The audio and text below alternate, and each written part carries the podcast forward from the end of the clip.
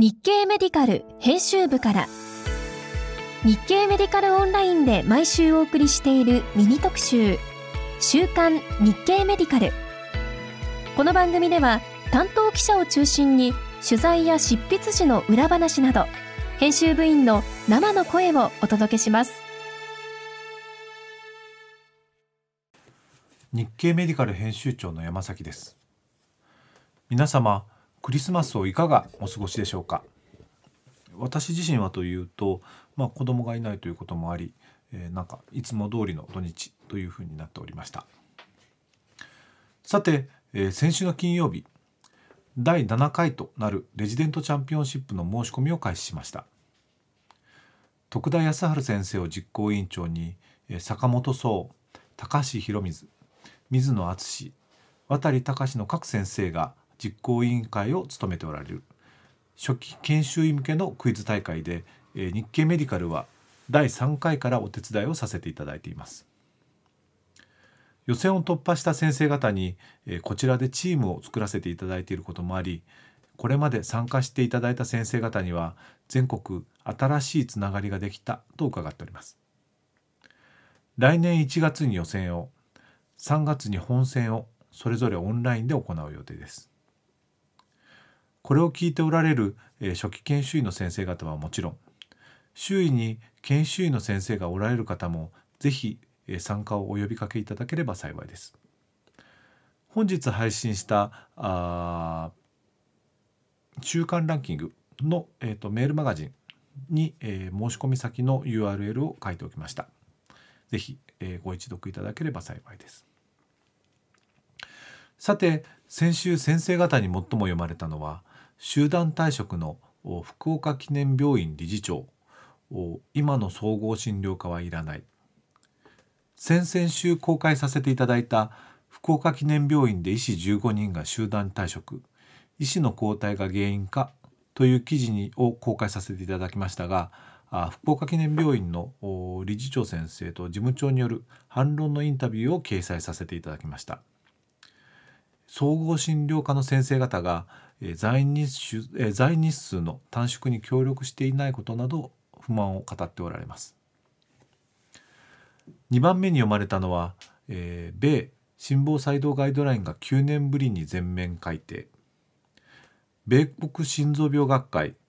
米国心臓協会など関連4学会による心房細動診療ガイドライン2023年版を開設した記事です。主にその持続時間によって分類されてきた心房細動に心不全と同様のステージ分類を新たに提唱したことなどが変更点となります。心房細動を発症する前からリスク因子を持っている場合はリスク因子を管理するよう求められるなどの対応を求めています。3番目に読まれたのはまだ妊娠はダメと説明したのに慢性疾患患者の診療トラブル。若年女性患者の妊娠に関する医師会員へのアンケートの結果を紹介した記事となります。さて、えー、年内最後のカバーストーリーは書籍映画から学ぶ生と死。指揮者の方々に、えー、書籍や映画をご紹介していただきました。今回は日経メディカルの OB で、えー、現在大学で終末期医療に関する研究を行っている医療ジャーナリストの瀬川博子さんに指揮者の選択からインタビューまで行っていただきましたのでお話を伺いました。よろしくお願いします。はい、よろしくお願いします。はい。ということで、えっと、瀬川さんにまずあの自己紹介をお願いしたいんですけれども、我々の大先輩として。いやいや、自己紹介ですか？はい。そうですね。あの、日経メディカルにいうか日経 BP 社に24年ぐらい勤めていました。はい、で、ほとんどもう医療局関連。で、はい、日経メディカルには、まあ、10年以上在籍してたと思うんですけれども、はい、一応、副編集長とか、あと編集員とかも務めさせていただきました。で、まあ、医療の分野の取材とか編集を長くやってたんですけれども、まあ、いろいろ考えるとこがあって、あの、退職してから社会人大学院の方に入学して、はい、で、姿勢学をもうかれこれ8年ぐらい学びまして、で、ようやく去年、その、地政学をテーマにした博士論文を書き終えた。で、その時に、あの、まあ、ちょっと長くなって申し訳ないんですけれども、もはい。はい、終末期の医療とかケアに関して、こう、いろいろ、特に私がやってた研究っていうのは、まあ、その時、あの、終末期患者さんの、患者さん自身と家族のその時受けた医療やケアに対する思いということについて、まあ、インタビューをするという研究をしてたんですけれども、はい。まあ、最終的にやっぱり医療者が死生観を持つって大事だなというふうに思うようになりまして、はい。でそれで、まあ、今回、こういう企画をやらせていただいてはい。たっていう感じですね。はい。はい。えっと、今回は、あまあ、死生観、あるいは生と死ということについて、えー医療者に読んでほしい本、あるいはあ見てほしい映画っていうものを、えー指揮者の方々に紹介していただくというふうな、あまあ、連載になるんですけれども、えー今回5人の先生方、えー医師であるとか宗教家の方であるとか、いろいろ登壇し登場していただいてますけれども、この5人の方っていうのはどういうふうに選ばれたんでしょうか？そうですね。あの、できるだけ、いろいろな方向から死生観っていうののお話をお聞きしたいなと思ったので、まあ、あの、もうそれぞれ皆さん第一人者の方なんですけれども、はい。今回、まあ、ホスピスケア、まあ、それと同じ意味ですけど、緩和ケアに長く携わってた臨床医の方、あと、スピリチュアルケアという、はい、はい、柏木先生、あと山崎先生、はい、山崎先生、はい。それと、あとスピリチュアルケアについて、あの、ずっと研究を続けられていて、かつチャプレンもされていた。まあ、やっぱり臨床に携わっていらした先生、えっと、この先生は久保寺先生ですね。ははいい。あと、まあ、精神腫瘍医っていうがん患者さんの心のケアを、まあ、考える医療の分野があって、まあ、日本ではまだ働いていらっしゃる医師の方もそんな多くはないようなんですけれども、うんその分野から、えっと、大西先生、あの、大西先生は遺族外来っていう、まあ、遺族の方の心のケアもされている。はい。はい。あと、あの、本当に死生学、臨床ではない方が一人いらっしゃるんですけども、あの、死生学の研究者として、まあ、あの、現代人の死生観とかを専門にしていらっしゃるはい。堀江堀江先生。うん。はい。という形で、あの、ちょっとお願いしました。うんはい。瀬川さん、あの、今回の5人の方々は、それぞれ皆さん初めてお会いになる方々ばかり、それとも、以前からえコミュニケーションを取えっ、っておられた。と、初めて、あ、でもほとんど初めてですね。大西先生は、あの、いろいろ、あの、学会とかでも、はい私の博士論文でもちょっとお世話になったことがありますので、はい。はい。あとは、皆さん初めてです。うん、うん。はい。その、えー、5人の先生に今回お話を初めてされて、えー共通点みたいなものは何か感じられました？それともやっぱり全然皆さん違うなというふうに思われた？そうですね。あの、共通点っていうか、まあ、どっかで作品とか被るかなと思ったら、もう全然はいこう、方向性が違う感じで、ですよね。推薦していただいたんで、まあ、それはいがちょっとびっくりっていうか、はすごいなと思って、で、まあ、やっぱはいり姿勢が奥深いなみたいな感じだったんですけれども、はい。ただ共通点があるとすれば、多分、あのー山崎先生の記事のタイトルにもなってるんですが、その受け入れがたく変えることができない現実と向かい合った人の心をうん知るっていうことは、うんちょっと共通のテーマであるようなうんうん気がします。うんで、そうですね。あと、まあ、あとは、医療で患者さんの死に接するときに、まあ、相手の気持ちに立てるかとか、うんあとその立場に置かれたら何を一番してほしいかとか、何をしてほしくないのかっていうことを、やはりこう、医療者は常にこう念頭に置いて接する必要があるっていうあたりの主張は皆さん同じだと思います。うんなるほどね。特に今回、えー取材で、えー印象に残った方はどなただったでしょうか？い皆さん同じぐらい印象にすごい残ったので、はい。特にってことはないんですけども、ああ、あ、本じゃなくて先生っていうことです。先生です。はい。はい。先生ですね。えーっとね。そうですね。まあ、お話の中で印象に残ったのは久保寺先生ですかね。はい。はい。どういう話が印象に残った？はい。スピリチュアルケアって実は今、終末期の分野っていうか、緩和ケアの分野で結構流行りな言葉うん。だと思うんですけど、よく聞くんですね、スピリチュアリティとか。はいはいはい。でも、スピリチュアルケアとかスピリチュアリティってやっぱすごく分かりにくいっていうか、今定義もはっきりしてなくて、うん。で、私自身もなるだけその言葉を使わないようにずっと、こうちょっと論文とか文献書いたり、あの、論文とか書いたりするときにしてたんですけれども、はい。まあ、スピリチュアリティってなんだろうなんだろうと思ってたんですけれども、まあ、今回、なんか久保寺先生にお会いして、まあ私がまだそんな100%分かってるわけでも全然ないんですけども、うん。なんかすごく腑に落ちるところがあった。で、死生観っていうのが、その、自分はどこから来たのか、自分は死んだらどこ行くのかとか、そういうことをやっぱり考えることが大事だっていうのが、うん。すごく、あすなんか分かったっていうか、説得力があるなと思いまして、うん。で、あと、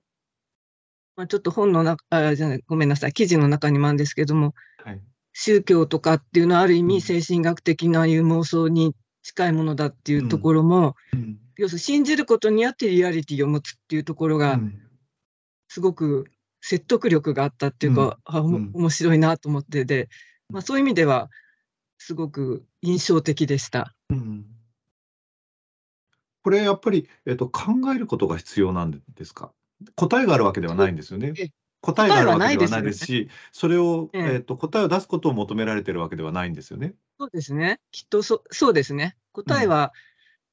ないですよね。っていうか、皆さんも、ね、例えば10人いたら10人、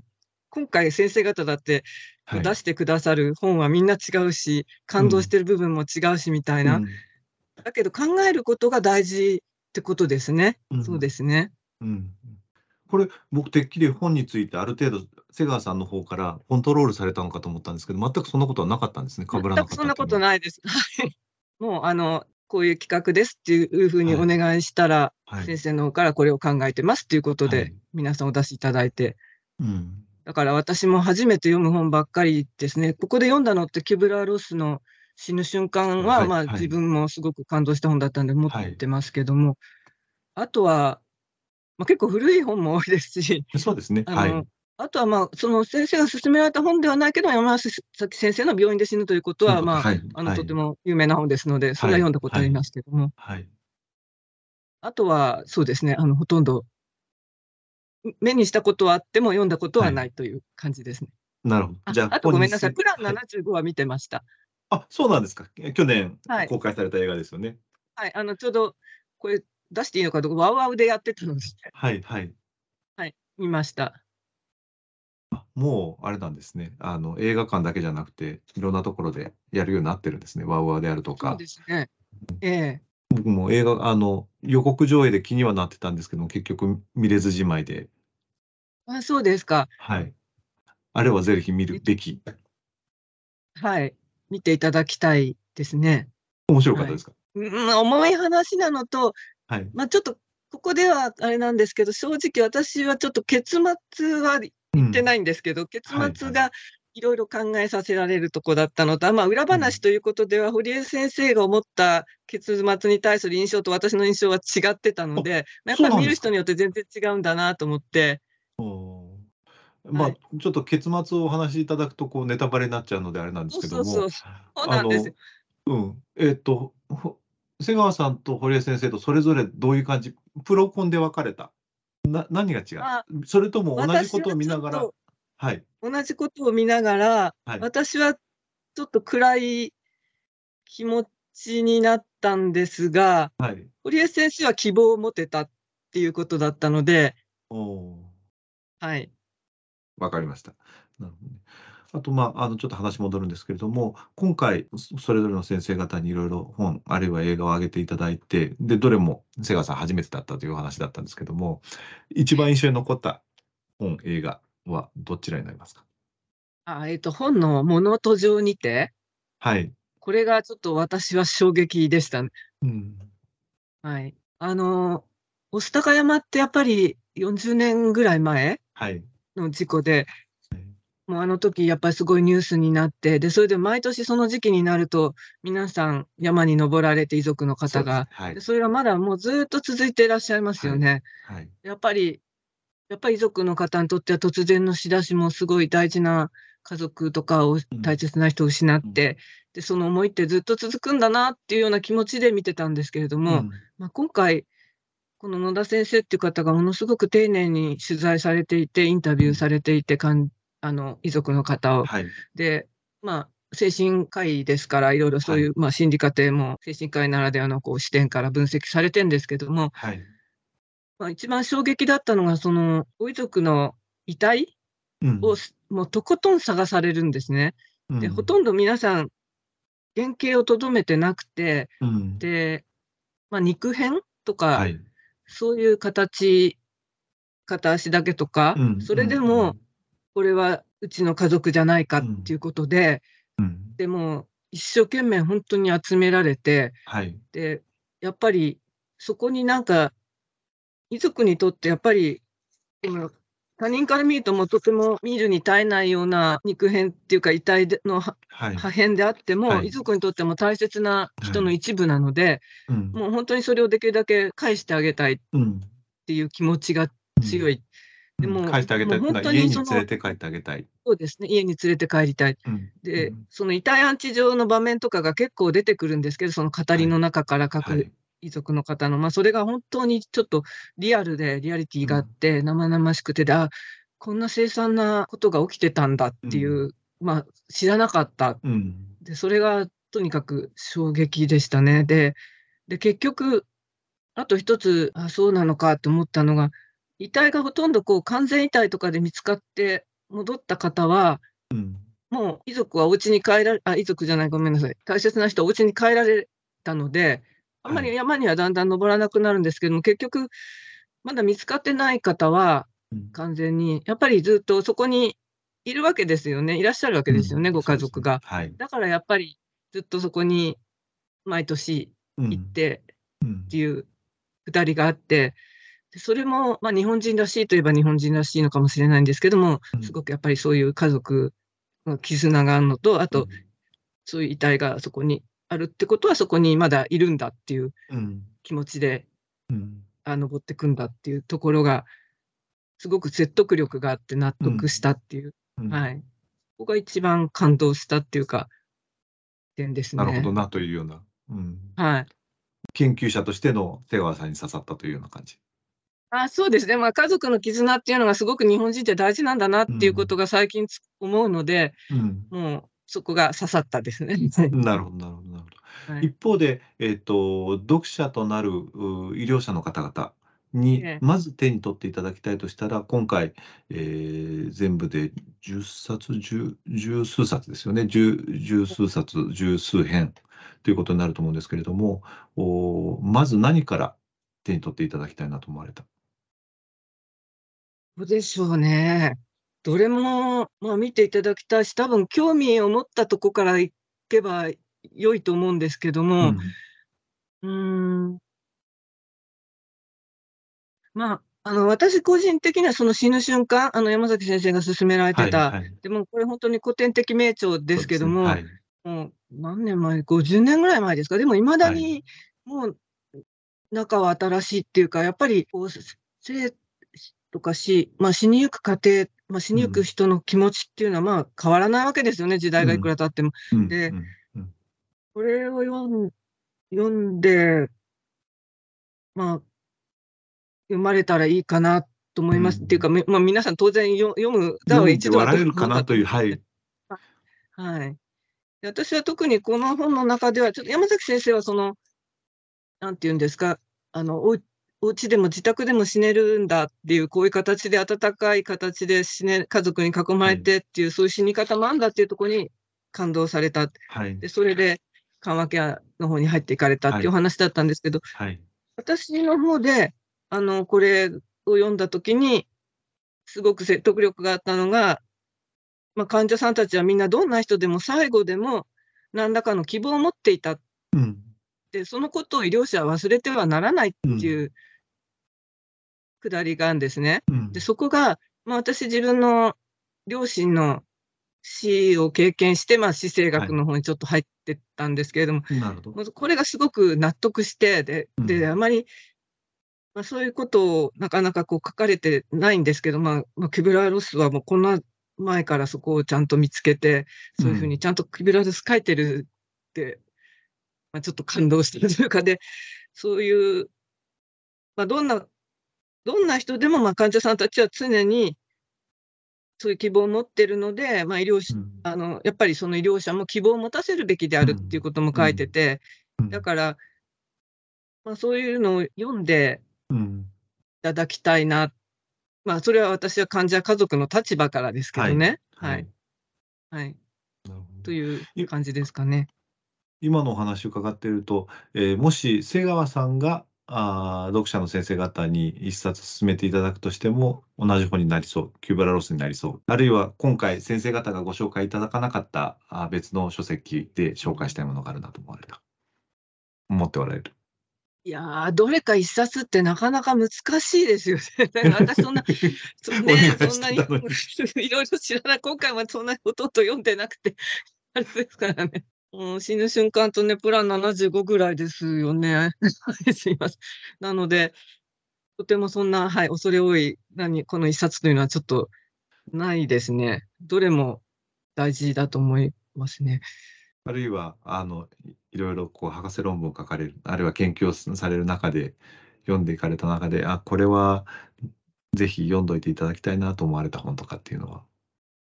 あ、あのーこれ実践編なんですけど、はい。死にゆく人々のケアっていう柏木先生のご本はい。が、この本も1978年ですから、だいぶ古いんですけれども、そうですね、もう50年。はい。はい。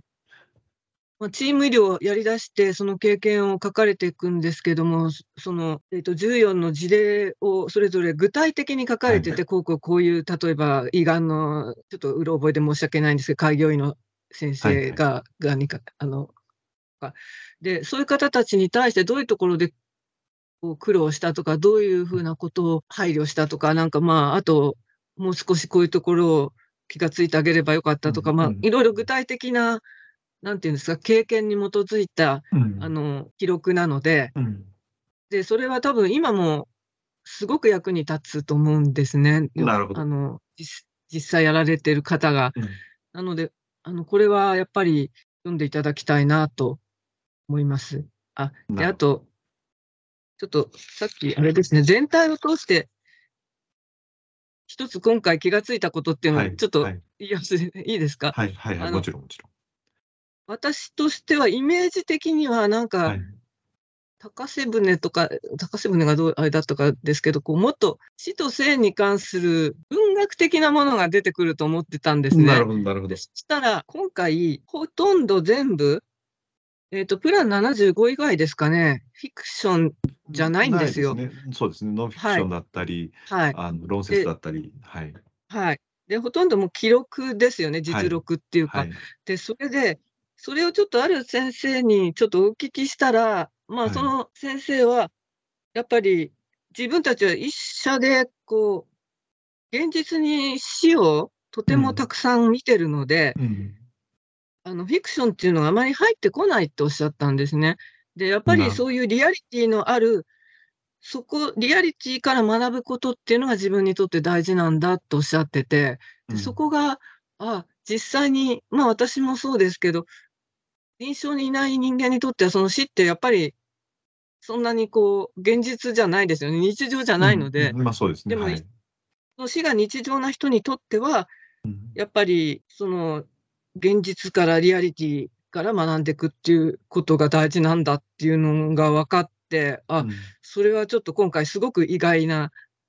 気づきでした。そう言われるとあれですよね。プラン75をあの進めていただいたのも堀江先生ですから、ええ。臨床家では先生は、えっと、そうですね、臨床をやってらっしゃらない方ですよね。うん、はい、ただ、まあ、このプラン75についてもあのちょっと記事の方に書いてるんですけど、まあ、フィクションであってフィクションでないような、はい、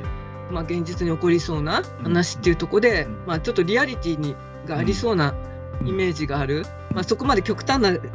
世界に行かないにしても、ちょっとリアリティがあるっていうところでは、まあ、近いものがあるかなとは思うんですけども。